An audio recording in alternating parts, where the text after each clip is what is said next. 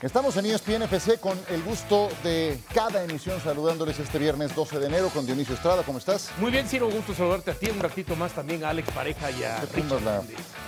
Ahí ya los ven y en un instante los escucharán. Vamos a comenzar con la Bundesliga, el regreso de la liga en Alemania que nos entregó a un Bayern Múnich que dio un mazazo, un golpe en la mesa con una ceremonia solemne muy poderosa al inicio del partido, emotivo recuerdo para el Kaiser Franz Beckenbauer y no nada más eso, sino también el homenaje futbolístico que le hicieron con este primer gol que anota Musiala, un riflazo a la base del poste con categoría. Sí, eh, Musiala, uno de los jugadores más talentosos que tiene este equipo del Bayern Múnich, que eh, espero yo siga ofreciéndonos estos partidos.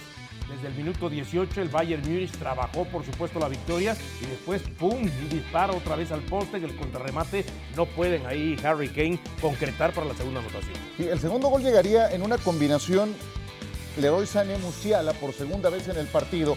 Curiosamente es la primera vez que se combinan de esta forma asistencia de Sané para Musiala en la campaña. Llevamos más de 40 combinaciones distintas de asistente anotador en el Bayern Múnich. Hasta hoy cuajó una entre Sané y Musiala. Era el dos goles a cero y el tercero a pase de León Goretzka lo consigue Harry Kane desde la media luna recibiendo ese balón con ese olfato goleador de killer que le caracteriza. Así está la clasificación. Sí, empatados ahí el Bayern Múnich y Leverkusen en partidos jugados, pero el Leverkusen con un punto más y el día de mañana ante el Osborne estará jugando Leverkusen y puede incrementar esta ventaja, ¿no? Con un partido más. Sí, ahora entramos a detalle del Bayern Leverkusen porque hay muchos rumores en torno a su entrenador, pero por lo pronto el Bayern Múnich nos recuerda que trae sintonía de campeón al arranque del año. Sí, sí, sí, porque es un equipo que necesita todavía con eh, Tuchel tener quizá ese, dices tú hoy, dio un golpe de autoridad, sí, lo gana 3 a 0, pudo ser un marcador eh, más amplio, ya veíamos las posibilidades de gol que no pudieron eh, concretar, pero da la impresión, aunque está ahí a un punto del Leverkusen, como que hay situaciones donde no terminan de cerrar más allá, más allá del gran plantel que tiene y que uno piensa que tiene un plantel justamente para campeón independientemente de lo que está haciendo el Bayern Leverkusen. Sí, te da la sensación de campeón, Richard, te saludo con mucho gusto de nueva cuenta este Bayern Múnich. Yo entiendo lo que dice Dionisio, no está muy lejano todavía en el panorama, aquel eh, partido contra el Eintracht Frankfurt, la goleada que se llevaron, pero lo de hoy fue muy convincente, ¿cómo lo viste? Gusto como siempre, Ciro, Dionisio, Alex. Eh, la verdad, yo veo un equipo del Bayern que mm, ha logrado mantener la posición de privilegio en lo alto de la tabla, no solamente en virtud del, buen plantel que nos ha acostumbrado a tener, sino que es un plantel que está muy por encima de la mayoría de los que ocurren en la Bundesliga, salvo las rebeliones que hemos visto en el campeonato anterior, como la que tuvo el Borussia Dortmund, lo que estamos viviendo hoy con el Bayern Leverkusen. Creo que siendo una nómina mucho más livianita, por decirlo de alguna manera, no limitada, pero sí liviana, en comparación a la del club bávaro, me pareciera ser que es capaz de hacer mucho más. Yo no sé si el Bayern Múnich esta vez yo lo vea con pasta de campeón. Yo sigo viendo muy firme en su juego, en sus convicciones, en, esa identidad de equipo, el equipo de Xavi Alonso, en ese Bayern Leverkusen, pareciera ser que los 11 que están en la cancha les pasa la misma idea en el mismo instante. Todos saben qué hacer, todos saben qué atender, es un equipo que no se despista en los relevos defensivos. Es un equipo que marca perfectamente los ritmos de partido. Vaya, ritmos de partido como los que marcaba Xavi Alonso cuando era jugador profesional. Eso es lo que yo veo hoy en el Leverkusen. En el Bayern Múnich no encuentro algo que me haga pensar que esta vez vamos a volver a tener el mismo escenario y el mismo final de la Bundesliga. Me parece que esta vez va a ser completamente diferente. Vamos a ver si coincide contigo Alex Pareja, al quien también saludamos. Alex, vuelve a distinguirse Harry Kane, que llegó a 22 goles en la campaña, una locura. Lleva 14 en 8 partidos de Bundesliga en casa. Siete jugadores distintos han aportado dos o más goles en la cuenta del Bayern Múnich. ¿Coincides con lo que dice Richard Méndez? Alex, saludos.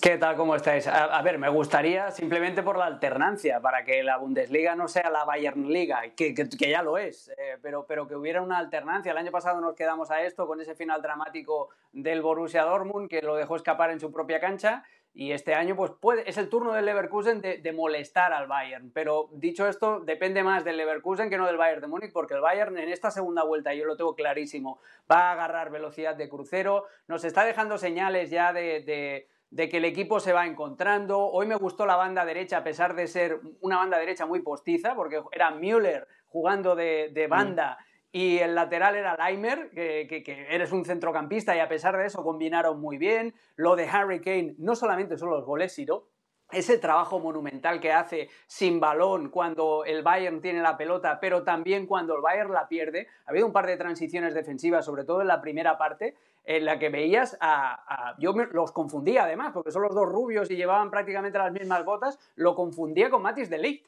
porque aparecía por, por zonas de, de, de, mediocentro recuperador, corriendo hacia atrás todo lo que no puede correr Thomas Müller y lo que no quiere correr a veces Musiala o Sané. Es un, es un tipo súper generoso en el esfuerzo, eh, cuando está dentro del área no mira por él mismo, sino que también levanta la cabeza para asistir a otros jugadores y me gusta hoy también lo que hizo con, con Guerreiro eh, Thomas Tuchel, que lo colocó al lado de Kimmich en el doble contención y eso permitió que Kimmich se soltara un poquito más. Yo le voy viendo cosas que invitan al, optimismo en el Bayern de Múnich. Y por lo tanto, y esto, conociendo la tradición de la Bundesliga, depende más de lo que haga o deje de hacer el Bayern Leverkusen que no del Bayern. Porque yo del Bayern en esta segunda vuelta me espero que se entonen mucho más de, de lo que le hicieron en la primera.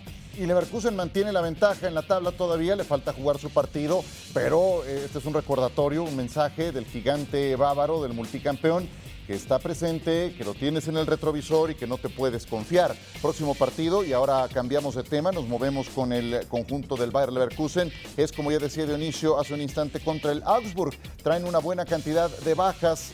Los eh, de Leverkusen, Víctor Bonifaz está lesionado, problemas en la ingle, Patrick Schick tomaría su lugar, Edmond Tapsova, Odilon Kosunu, Amin Adli van a Copa Africana, entonces son jugadores importantes que no cuenta un Bayern Leverkusen, que es líder invicto de la liga, que en la Copa Alemana están en cuartos de final y que en la Europa League están en octavos de final, dado que tuvieron marca perfecta a nivel de grupos. Es realmente una gran campaña la que está haciendo hasta el momento el Leverkusen. Completa la frase y le voy a pedir lo mismo a mis compañeros. Dionisio, lo que más me ha sorprendido del Bayern Leverkusen es que con los jugadores que tiene eh, Xavi Alonso los hagan jugar tan bien.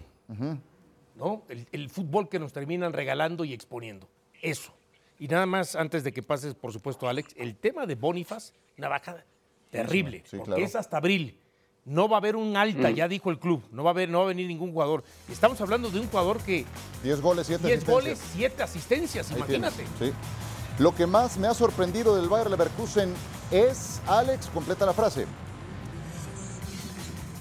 Pues eh, lo que decía Dionisio, el rendimiento individual de varios de sus jugadores, que esto es eh, responsabilidad única prácticamente de Xavi Alonso. No solamente es Bonifaz, es Grimaldo, que en el Benfica ya venía dando buenas temporadas, pero que ahora, asentado en el carril izquierdo del Leverkusen, está volando. La recuperación de Florian Wirtz después de su lesión de rodilla, lo cómodo que se está encontrando el Pedri alemán, como le llamo yo, etcétera, etcétera. La subida de nivel también de Tarzova. Lo que más me sorprende es eso, cómo casi todos los jugadores del Leverkusen están con la flechita para arriba, están subiendo su nivel gracias a Xavi Alonso. ¿Y a ti, Richard Méndez, lo que más te ha sorprendido el Leverkusen es? Que Xavi Alonso ha logrado que el plantel piense como piensa Xavi Alonso. El equipo juega a lo que pretende Xavi Alonso y lo hace en el momento que lo necesita hacer, tomando las decisiones más correctas en la cancha.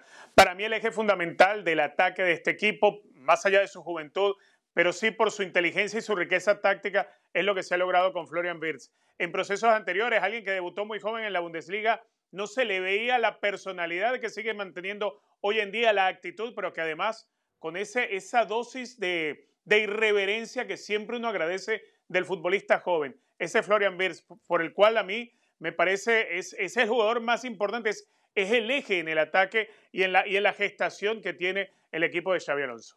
Muy bien, pues los tres en su exposición mencionaron el nombre del entrenador y es difícil no hacerlo, y más cuando fue un jugador tan importante, más cuando tiene semejante currículum, va empezando su carrera como entrenador, pero eso lo hace muy apetecible para los peces grandes que quieran incorporarlo a su club. Ya bajamos uno ahí, ¿no?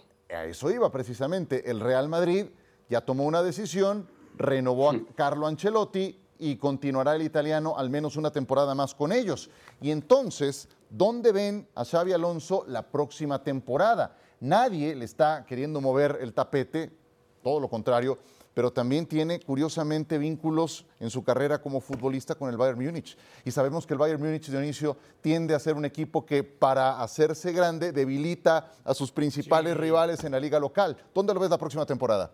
Yo la verdad lo veo en la Premier League. ¿Lo ves en la Premier? En la Premier League. Y ahí hay cuatro equipos muy necesitados de un técnico como Xavi Alonso que con poco ha hecho mucho y estos equipos lo que más tienen son recursos económicos y también futbolísticos. ¿Eh? Puede ser el Chelsea, puede ser el United. A llevarse a Pochettino apenas el Chelsea. Pero pues, ¿qué repunte ha tenido con Pochettino? Ninguno. ninguno. Este, puede ser el Tottenham y el mismo Newcastle. Esos cuatro yo pienso que cuando tú me dices que se baja un pez gordo como el Real Madrid, cualquiera de esos cuatro están como pirañas a la casa de Xavi Alonso. Y económicamente le pueden competir al Bayern Múnich, en caso de que el Bayern Múnich intente llevárselo. Y lo otro, bueno, él conoce la Premier League, jugó ahí con, con el Liverpool, entonces yo sí lo veo. Si él termina siendo campeón con el Leverkusen, el ir al Bayern Múnich ya no le va a representar un reto porque es prácticamente volver a ser campeón eh, en Alemania. Y en cambio la Premier League sí lo veo como un reto para él. Hablamos de peces gordos, en la Premier hay muchos bolsillos gordos y ahí, ahí eso los, los puede hacer competir en ese sentido. Richard Méndez, ¿dónde ves a Xavi Alonso la próxima campaña? aunque no gane ningún título en la temporada, fíjate lo que estoy diciendo, aunque no gane la Pocal, aunque pierda la liga con el Bayern, yo lo veo en la Bundesliga y lo veo con el Bayern Múnich. A ver, me encantaría verlo en un equipo de la Liga Española, sea un Real Madrid, sea un Barcelona, me encantaría verlo con la Real Sociedad, por mencionarte otro. Me gustaría muchísimo verlo en la Premier League, pero creo yo que, que Xavi Alonso, sí, exactamente, que Xavi Alonso está más para llegar a un equipo como el Bayern y obviamente dentro de ese proceso de debilitar al rival, no solamente que se lleven a Xavi Alonso, que se lleven a, Florian Wirtz. Creo que es un jugador hecho para ese equipo. Imagínate tú lo que podrías hacer en ese eh, equipo teniendo en el 11 titular a Musiala junto a Florian Wirtz. Juventud y talento inagotable. Tremendo sería con la conducción de Xavi Alonso. A ver, eso es visualizándolo más allá que no logre ganar nada en la temporada. Perfecto. Yo coincido con Richard. De hecho, le voy a ahorrar unos minutos a nuestro productor. Yo también pienso que va a ser el Bayern Múnich, porque tiene esa, es un, es un eh, ¿cómo le podríamos llamar? Un estafador, entiéndase correctamente, compulsivo de las fortalezas de sus rivales. Y así es como se hace más y más poderoso. también eso lo ha hecho el Real Madrid en, otros tiempos. ¿eh? Sí, bueno, y pues pagas por, por ese jugador o por ese entrenador, pagas el precio y, no hay nada ilegal en ese sentido, ¿no? Pero sí se, se vuelve ese talento y se hace así eh, pega, pega doble, se hace más fuerte y debilita al rival. ¿Tú qué dices, Alex? ¿Dónde lo ves la próxima temporada? Eso que estáis diciendo es la táctica Microsoft, de comprar a todos tus competidores, absorberlos directamente y lo lleva haciendo el, Bayern de Múnich desde los años 80. Yo lo veo en el Bayern Leverkusen, una temporada más.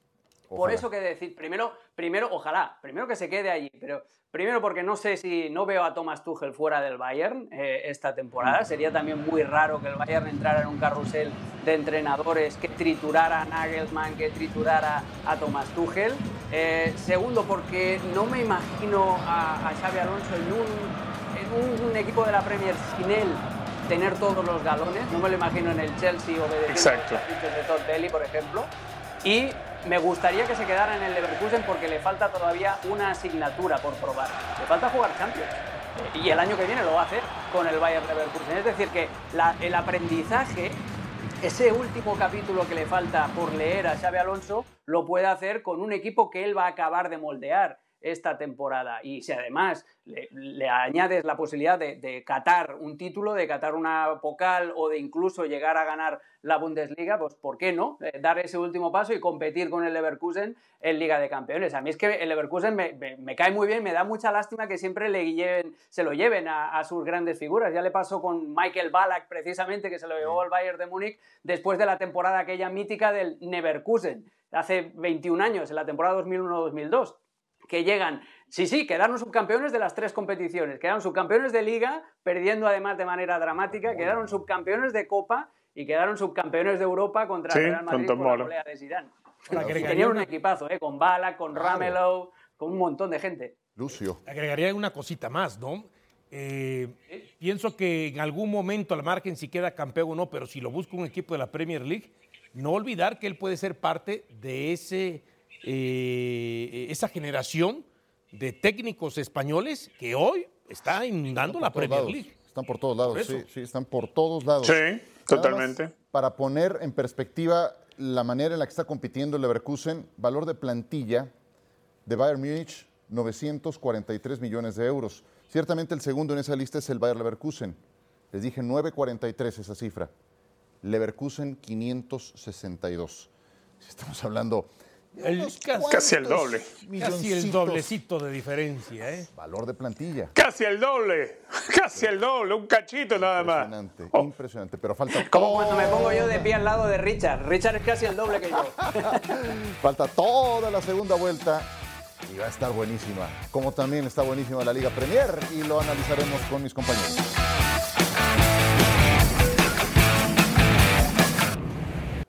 Muy bien, vamos a revisar lo que viene para la fecha 21 de la Liga Premier. Les eh, platicamos que el conjunto del Chelsea estará enfrentándose al Fulham, es el derby del oeste de Londres. El Chelsea avanzó en la FA Cup, pero perdió en el juego de ida de la Copa de la Liga contra el Middlesbrough va por su tercera victoria de manera consecutiva en la Liga Premier. Es el derby del oeste de Londres y el Newcastle contra el Manchester City, Dionisio. Sí, partido de equipos de Estado, ¿no? Vamos a ver de qué jeque sale más Correa, aunque uno piensa que sale más, billete, hay más billete, ¿no? Pero uno piensa, uno piensa que será del Manchester City por el tiempo que ya tiene Pep Guardiola al frente de ellos y por lo que está jugando. Es donde Platini incide más, ¿no? Manchester United contra Tottenham. United solamente ha ganado dos de los últimos siete partidos. Es, un tormento la campaña del United con todo y que venció al Wigan en la FA Cup. Dejaron un montón de ocasiones de riesgo en la primera mitad. En la Liga Premier vienen de perder ante el Nottingham Forest. Arsenal contra el conjunto Crystal Palace. Este juego será hasta el sábado 20 de enero, pero bueno, forma parte de la jornada 21. El Arsenal que ha perdido gas, eh, perdió el primer lugar, ya también el segundo, lo desplazaron hasta el cuarto de la tabla.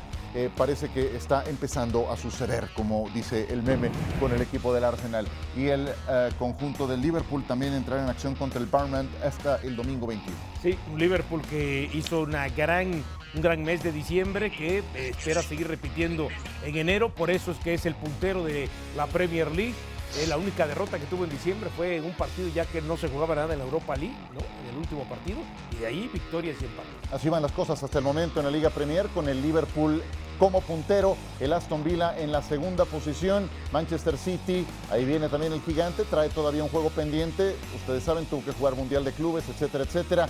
El Arsenal es cuarto y así los primeros puestos en la Liga Premier. Y con estas cartas sobre la mesa le pregunto a mis compañeros y comienzo con Richard Méndez. ¿Cuál es la historia que más te seduce para este fin de semana, Richard? A ver, una, una historia linda, además porque se conjugan varias cosas. El domingo, el Aston Villa va a estar enfrentando al Everton. Por el lado del Everton, un equipo que tiene las últimas dos temporadas evadiendo el descenso y hoy está muy cerca nuevamente de caer en la zona de quedar relegado hacia la segunda categoría del fútbol inglés. Le toca verse con el segundo de la tabla, pero que además un Aston Villa que entiende, más allá que el Liverpool vaya a jugar hasta el 21, Entiende el Aston Villa que Liverpool pierde mucho de su potencial con la Copa Africana de Naciones. De hecho, bueno, pierden a Mohamed Salah. Este es el momento para que el Aston Villa ponga el pie en el acelerador y busque hacerse con la parte alta de la Liga Premier, además que con la conducción de Unai Emery haciendo un campeonato sensacional, quizás sin tener el peso de nombres de jugadores o, quizá eh, el pedigrí en sus futbolistas como para estar alcanzando la historia que creo que puede construir pero sin duda alguna le viene un gran momento a Aston Villa y tiene que aprovecharlo. Un momento que tiene que aprovechar no solamente sobre el Liverpool, sino también sobre el Arsenal. Quizá no sobre el Manchester City, porque el Manchester City,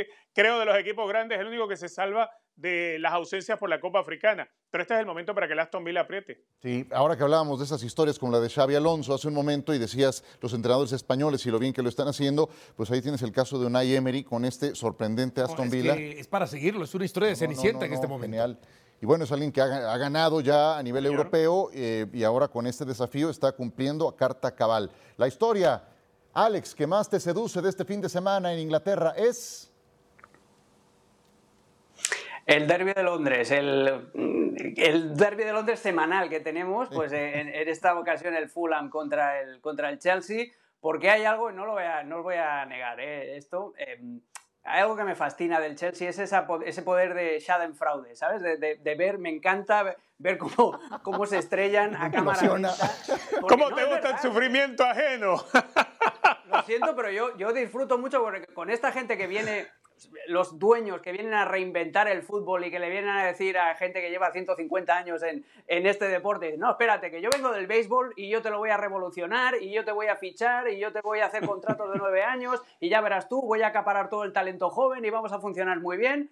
¿Y qué? ¿Dónde están? Pues en la más auténtica ruina, eliminados también de la Copa de la FA Cup por el, por el Middlesbrough, eh, y tienen un problema enorme además en el lateral izquierdo porque no está eh, ni Cucurella, ni. Mm, ahora no me sale el Chilwell, eh, no me salía. Uh Colville está sufriendo muchísimo por ese costado. Entonces, yo creo que el Fulham puede hacerle daño y sobre todo eso, con las caídas de Raúl Jiménez, que, que, vaya cayendo más hacia la izquierda de la defensa del Chelsea porque por ahí va a encontrar un agujero. Wow, pues esa sí que sería una implosión como la que está precisamente eh, invocando em, Alex Pareja porque lleva 18 juegos sin perder el Chelsea en Stamford Bridge contra el Fulham.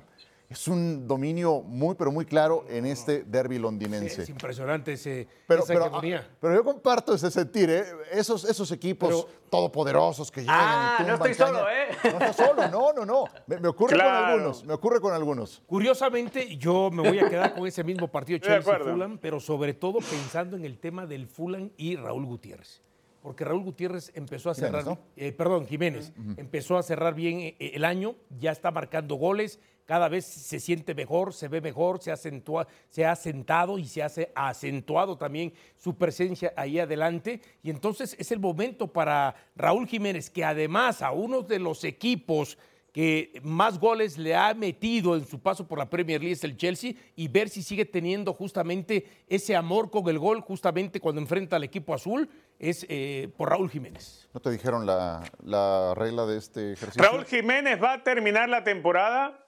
Va a terminar la temporada Raúl Jiménez con más de 10 goles en la Premier. Le faltan 6 para hacer más de 10. Wow. Para mí va a terminar con más de 10 goles en la Premier. De 10 en adelante. Vamos a ponerle 11. Yo creo que ese es el número mágico. 11 goles va a hacer Raúl Jiménez esta temporada. Lo podríamos llamar Lázaro entonces, ¿eh? porque la resurrección sería tremenda. Claro, claro. No, no, no. Es que claro. Eh, no, no hay duda. Raúl Lázaro Jiménez, entonces.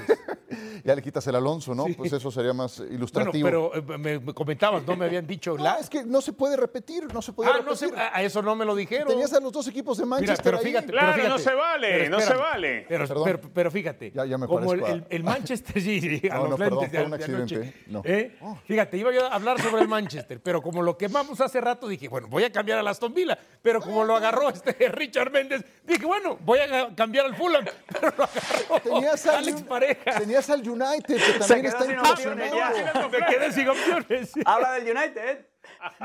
Bueno, pues ni modo. Así las cosas. Estás tirando flecha, Dionisio. Y está bueno el partido contra el Tottenham y siempre el United eh, se acaba de desprender de Jadon Sancho, pero, pero es un equipo que sigue igual, no termina por encontrarse. Es que yo no sé ni cómo está Eric Tenja todavía ahí.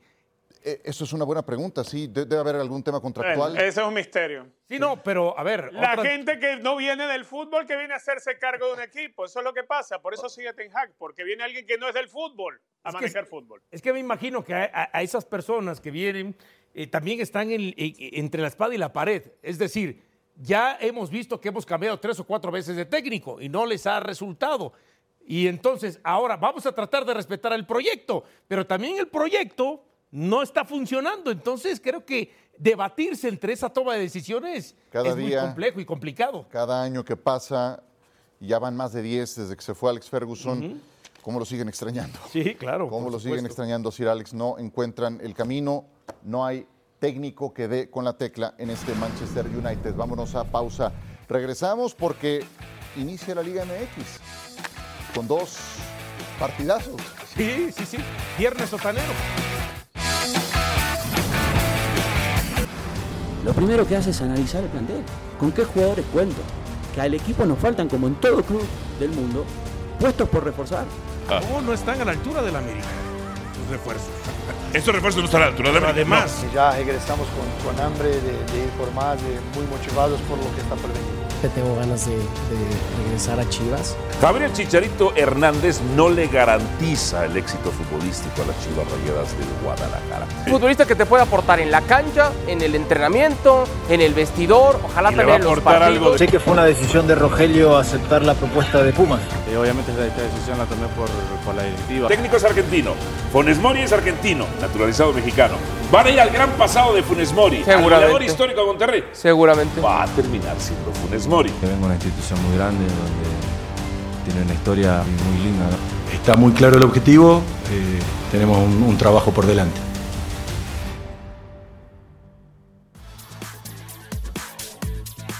Una Liga MX que eh, curiosamente nada más tiene cuatro entrenadores mexicanos dentro de las posibilidades y la verdad es que son cuatro equipos que no aspiran a ser campeones, con el respeto, de verdad. Eh, en fin, así las cosas y hoy comienza la jornada con el Querétaro ante Toluca, Mazatlán contra San Luis. ¿Algún comentario que decir de los dos primeros partidos? O mejor ya no, ¿verdad? Cruz Azul contra Pachuca. ¿Para qué nos metemos en broncas? Chivas contra Santos, Rayados contra Puebla, Tijuana contra América el sábado. El resto de la jornada aparece en pantalla y ya la primera proposición hacia el 17 de enero, el León contra Tigres.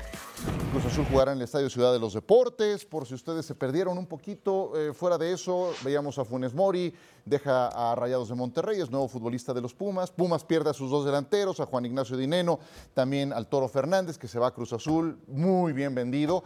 Entonces, pues eso nos lleva a ir perfilando cuatro categorías. Goleador, decepción, sorpresa y campeón del torneo. Comenzamos con goleador. Esto es lo que dicen nuestros especialistas y te voy a dar primero a ti la palabra, Dionisio Estrada. ¿Por qué la opción que elegiste? Mira, eh, creo que lo establecimos ya en algunos otros espacios contemplando solamente los hombres como nueve centro delanteros naturales, creo que la ofensiva más poderosa es la de Monterrey, ¿no? Con Aguirre, con Berterame y con la incorporación de Brandon Vázquez. Y ahí Berterame es el que conoce las bieles de ser eh, campeón de goleo en México. Entiendo que cualquiera los puede ganar, de, sobre todo le veo más posibilidades a Brandon Vázquez, pero yo me quedo con la experiencia de Berterame, con la capacidad de Berterame y que además es un delantero que siempre a donde vaya mete goles y ha resultado una buena este, A mí me genera dudas el estilo de juego de Rayados de Monterrey para efectos de generar, de que de ahí eh, se geste un campeón de goleo. Y Richard Méndez va con Salomón Rondón, un jugador, Richard, de reciente ingreso al fútbol mexicano. hombre, le ganó el corazón a Richard. A ver, eh, los goleadores venezolanos. No, no, no, no, no, te lo digo con toda lógica. A ver, a los goleadores venezolanos no les va mal en el fútbol mexicano. Acuérdate de lo bien que le fue, por ejemplo, a Giancarlo Maldonado con los Potros del Atlante. Sí, señora, Giancarlo le fue de maravilla en el fútbol mexicano y terminó siendo goleador. Yo creo que Salomón Rondón va a terminar siendo goleador. A ver, eh, estás recibiendo un delantero con experiencia de juego en Premier League, experiencia de juego en el fútbol de Rusia, ha jugado Liga de Campeones de Europa, viene de estar en River Plate de Argentina.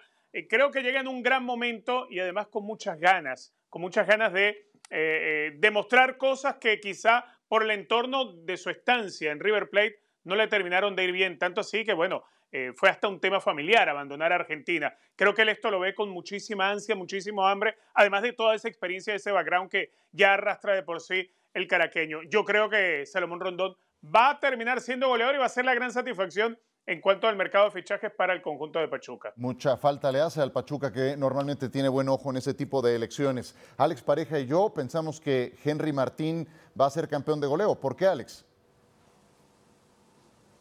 Bueno, pues básicamente porque América es de los equipos que tienen un mejor funcionamiento desde las últimas temporadas eh, y porque Henry Martín se ha consolidado como eh, el referente en ataque. En otros equipos, como Monterrey o como los propios Tigres, hay más opciones para jugar de delantero centro. Eh, América tiene un ataque, un frente de ataque vastísimo, pero siempre la primera opción para ser el número 9 es Henry Martín. Y un día va a jugar con Cendejas a su lado, el otro día va a jugar con tal, el otro pero siempre él eh, como, como eh, referente. Entonces, con eso, más el funcionamiento en velocidad de crucero de América, que prácticamente no cambia para esta temporada, pues eh, apuesto por, por la continuidad, de apuesto porque Henry pues, se va a llevar el título de goleo. Sí, efectivamente, estamos hablando de un equipo que puede gestar un campeón de goleo. Yo precisamente por eso también Aunque en la fecha 1 ya no va a estar. Ya empieza Sí, con sí, sí. desventaja. Está bien, ¿no? bueno, ¿cómo les fue en la fecha 1 del torneo pasado? No entiendo, pero. Perdieron con Juárez en el Estadio Azteca. pero ¿a qué voy? Perdieron en casa, ¿verdad? Sí. Sí, 2-1, perdieron. Pero, ¿qué voy? En el torneo pasado, Henry Martín, sí, en relación a lo que había hecho hace dos torneos donde fue campeón de goleo, se quedó corto. Y los máximos goleadores de América pasaron por Quiñones y por Diego Valdés. Y desde ahí a mí me da la impresión que se van a repartir mucho los goles. A eso me refiero. No sabotees a Henry Martín. No, no lo saboteo. Ojalá es mexicano y pueda conquistar su segundo título de goleo. Bueno, a ver, arráncate con la sorpresa del torneo. Puebla. Arráncate, ya no tengo que decir eso. Sí. Sí, el equipo de Puebla este, terminó cerrando bien el torneo desde que lo tomó Carvajal. Eh, hizo, por supuesto, lo- los méritos para meterse hasta donde llegó. Un equipo incómodo, un equipo que eh, consiguió victorias importantes, prácticamente no perdió en la época de Carvajal. Entendiendo, por supuesto, de que hay otros equipos que difícilmente uno los va a bajar del título, como Tigres, Monterrey Perdió, y América. perdió Memo Martínez, te recuerdo, nada más. Perdió a Memo ¿eh? Martínez y llega justamente un hombre que respondió con ellos cuando estuvo, como es este Ormeño. Entonces yo veo al Puebla ahí siendo la sorpresa otra vez en relación a otros equipos. Alex, ¿sigue siendo San Luis sorpresa después de lo que le vimos el torneo pasado? Hombre, la sor- sería un sorpresón que repitiera eh, hazaña en semifinales, ¿no? Eh, Y a eso voy. A, a que más o menos me, me lo espero entrando en liguilla y me lo espero eh, compitiendo y complicándole la vida como mínimo a, a alguno de los rivales. Mi, mi apuesta por la sorpresa es esa, de decir, eh, llegó el año pasado a semifinales, ya fue la el pasado torneo, mejor dicho, perdón, eh, ya fue una sorpresa, pero nadie espera que puedan rendir al mismo nivel. Entonces yo, yo me espero que sigan compitiendo, que sigan compitiendo bien y que sigan dándole alegrías a nuestro pana Mauricio Pedrosa. y estamos, eh, Richard y Que no va yo. a tener a John Murillo, ¿no? Richard y yo estamos en sintonía con el Pachuca. Se fue para Atlas John Murillo.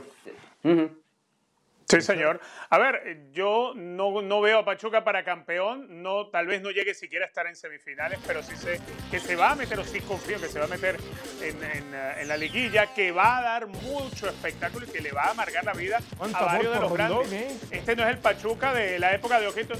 No, vale, no, no, no. A ver, no es el Pachuca de la época de Ojitos Mesa, no es el Pachuca que ganó la Copa Sudamericana. Pero no sé, a mí este Pachuca, yo, yo se lo digo, para mí es la sorpresa, ¿eh? Para mí es la sorpresa. Sí, yo creo que es un equipo que está bien dirigido. Eso Almada tiene, tiene, para mí era un candidato natural a la selección nacional. Cuando Lo que yo le se veo presentó es- esa coyuntura. Señor, total. que yo le veo es de que está tratando de reestructurar y de rearmar un equipo sí, sí. que fue campeón y se fueron casi todos sus jugadores y jugando ya con muchos jóvenes del Pachuca y eso tiene buena se paga derecho de La piso. mejor cantera del fútbol mexicano sigue siendo la del Pachuca. Indudablemente. Entonces, creo que también de ahí va a salir alguna Sí, señor. perla. Totalmente. Decepciones. Veamos qué nos dice Alex Pareja en su Uh. bola de cristal.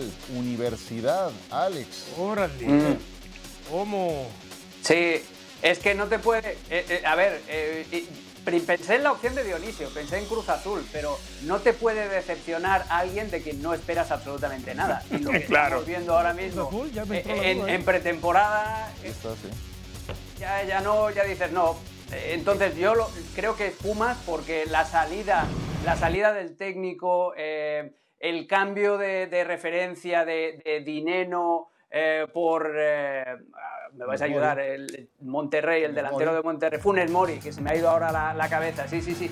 El, el cambio de, de Dineno por Funes Mori, la salida también del Toro Fernández, el, el hecho de que se haya ido eh, el entrenador y que venga su interino sin ningún tipo, su ayudante, como, como interino o como principal, como le queráis llamar, pero sin ningún tipo de experiencia previa, eh, es ponerle mucho más peso sobre los hombros al chino Huerta de que siga rindiendo al nivel estratosférico que tuvo en el pasado campeonato. Entonces yo por eso son demasiados ingredientes y demasiadas expectativas las que tiene Pumas si quiere repetir esa presencia en semifinales. Por eso me espero que vaya a ser la decepción, no porque se vayan a estrellar, sino porque no van a llegar al mismo nivel de la, de la temporada pasada. ¿Dijiste Cruz Azul y ya te estás No, echando para atrás o qué? No, fe de ratas, fe de ratas, ¿no? Porque estaba yo entre Cruz Azul y Chivas, pero este, Claro. en lugar de mandar Chivas, este, mandé Cruz Azul. Y te voy a decir por qué. ¿Por qué pensaba? ¿Qué traes eh, eh, no, te voy a decir por qué cambié a Chivas en lugar de Cruz Azul. Porque Cruz Azul de sus primeros 10 partidos, siete van a ser en casa. Como el América en la Sí, temporada sí, pasada, claro. ¿no? y entonces, ¿a qué voy? Pienso que ventaja. en relación a eso, o sea, bueno, ahora falta que la aproveche. Ah, falta que la aproveche, porque todo el mundo habla del América, pero América los únicos dos partidos que perdió fue curiosamente de local y fue invicto de visita. Pero, En ese entonces decepción. pero a ver, mi fe de ratas, este, corrijo, no, es Chivas. Chivas. Chivas. Chivas, Chivas. Justamente pensando en que Cruz Azul va a tener siete partidos de local en el arranque del torneo. Unos Chivas, ¿por. ¿por qué? Técnico nuevo, Chicharito no va a estar desde el inicio, vamos a ver qué tal se adapta Cowell. Entonces Alexis Vega ya no está, ya no está el Chicote. Creo que son muchos cambios para tan poco tiempo de trabajo y muchas cuestiones que tiene que adaptar Fernando Gago. Yo también estoy con Chivas para hacer la decepción. Richard, me faltas tú. ¿Con quién vas? Eh, creo que hacemos mayoría. A ver, lo de Chivas, más allá de, de la caída de mesa, no la mesa limpia, porque la mesa creo que todavía no está limpia. Creo que tanta crisis institucional que hay en Chivas, lo que en algún momento llegó a considerar a Paunovic dejar el equipo eh, cuando todavía quedaban jornadas por disputarse del fútbol mexicano, pensar hasta, hasta en irse al fútbol español, eh, más allá de la llegada de Javier Hernández, tener nuevo entrenador, todo lo que sea. Para mí la crisis institucional en los clubes y más en un club como Chivas es muy pesada, es muy difícil de sacársela de encima. La temporada pasada Chivas casi que entra de panzazo. Esta temporada creo que ni siquiera para el panzazo de meterse a- hacia la liguilla le va a alcanzar. Para mí va a ser la gran decepción de esta temporada. Y lo siento mucho por mis buenos amigos chivermanos, pero creo que hay que resolver, más allá de problemas en la plantilla, problemas institucionales que tiene que empezar a ver a Mauri. Sí, tiene muchos temas por resolver el equipo de Guadalajara, bien expresado por parte de Richard Méndez. Y entonces, campeón. Campeón. Campeón. Vamos a ver qué nos dicen. Mira, nada más, tres Órale. con el América. Solo Alex, por cábala, pero por cábala, porque así dijo el otro día, por cábala no meto al Girona, ahora por cábala no, meto No, al es es la mejor plantilla. Que nos diga por qué. A ver, Alex.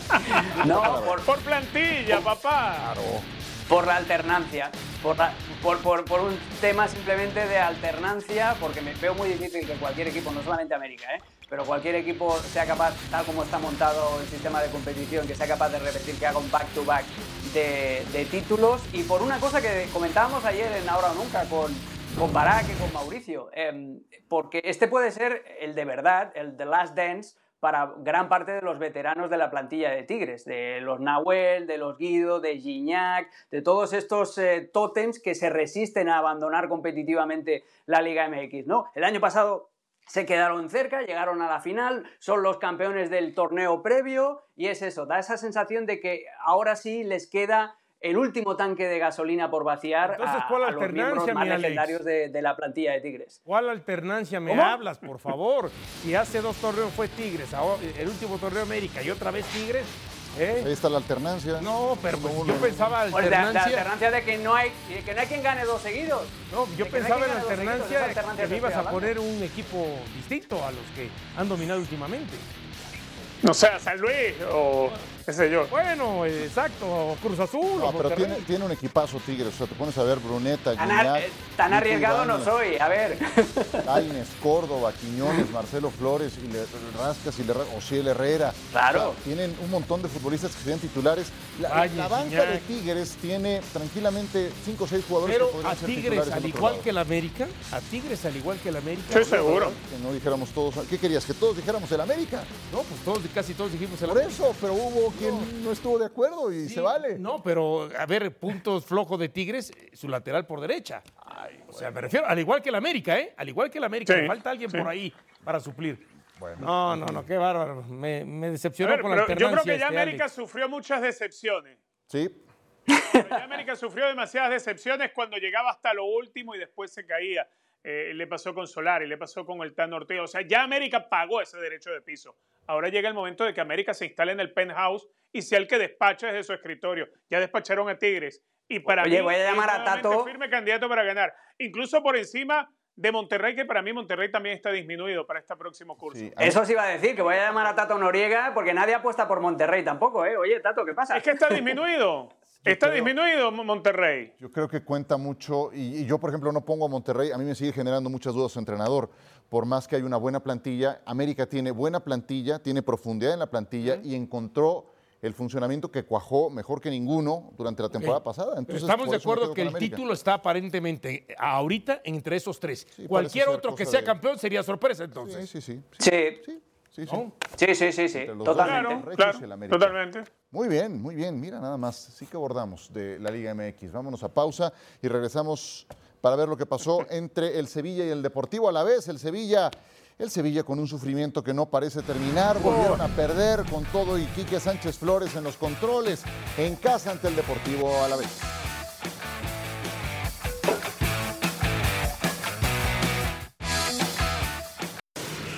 Sevilla y a la vez se enfrentaron el día de hoy en el Ramón Sánchez Pizjuán, jornada 20.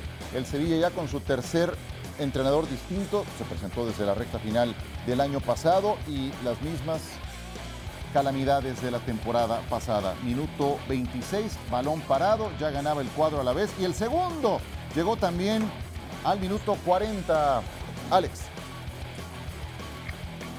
Con este remate de Quique García, después de la poca contundencia de la defensa del Sevilla, Sergio Ramos sale retratado en los tres goles que encaja el conjunto andaluz.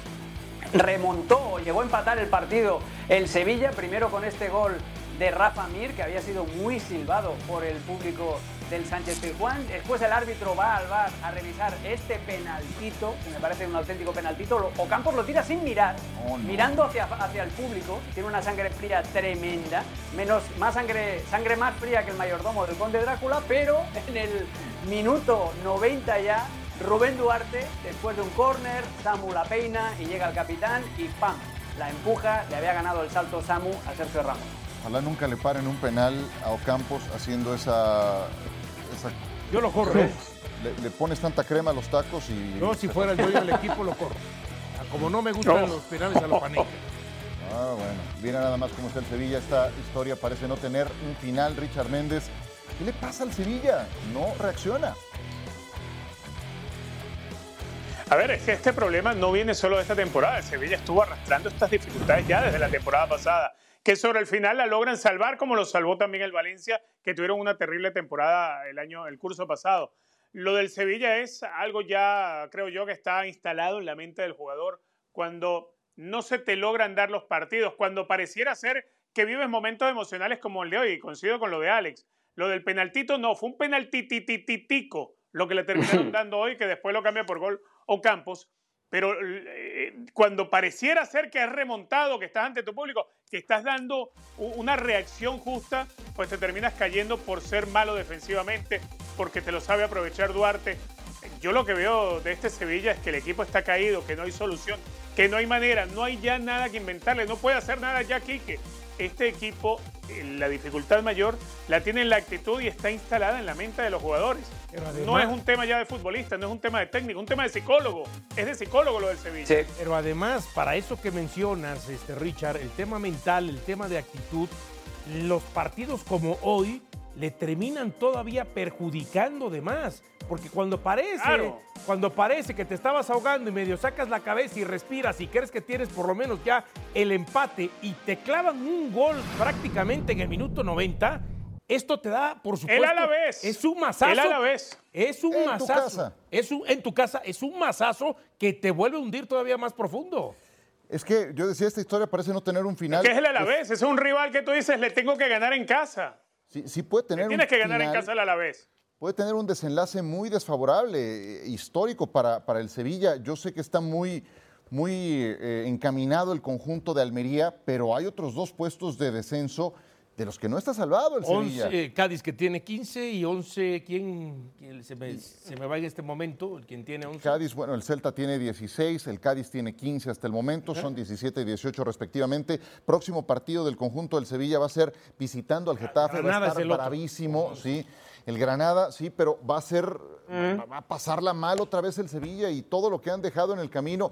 Puede, puede terminar esta jornada muy mal retratado el conjunto andaluz, tristemente. Sí, sí, Van sí, contra sí. Getafe y luego van contra el Girona, Getafe en eh, eh, su siguiente compromiso para el conjunto del Sevilla, aunque ya retomando la liga es lo que ya mencionábamos del Girona, es Copa del Rey lo que tendrían enseguida.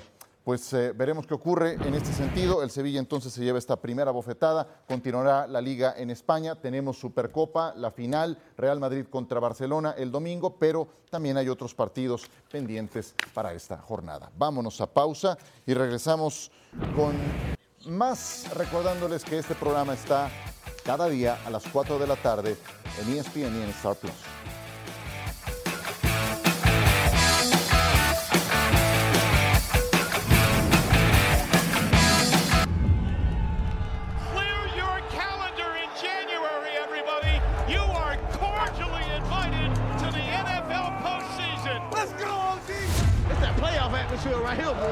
Doesn't matter who we play, where we play them, we're ready. Back in the end zone, caught! Touchdown! I took that hard. I don't play that. He's gone to the house, electrifying. All gas, no brakes. Are you not entertained? That's what I want to do today. Dominate. Stroud firing downfield. It's the Jets. He's gone. Be relentless. If you truly want something in life, you got to go take it.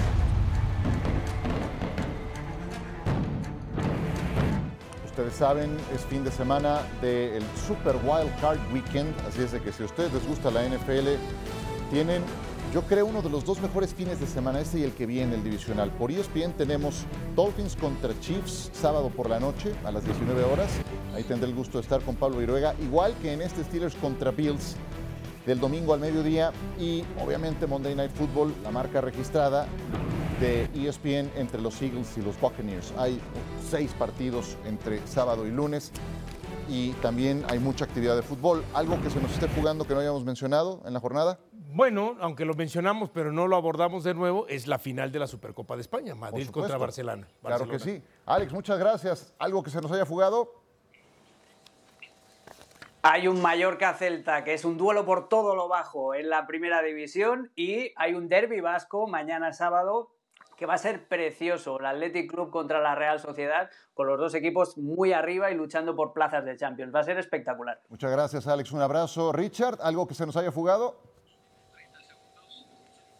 No, no se nos ha fugado. Yo voy a estar atento a ese partido del Athletic y, y- y la Real Sociedad, porque además en la ida terminaron 3 a 0 con una exhibición de Cubo. Yo quiero ver un partido similar, pero con la exhibición ahora de hoy en Sunset para el Athletic Club. Perfecto, pues así las cosas, todo listo para este fin de semana. Disfruten lo que tenemos preparado para ustedes. Nos despedimos. Gracias, Dionisio. Gracias, mi querido Ciro. Que la pases muy bien. mañana. Cuídate mucho, por favor. ¿eh? Gracias, Alex. Gracias, Richard. Hasta la próxima.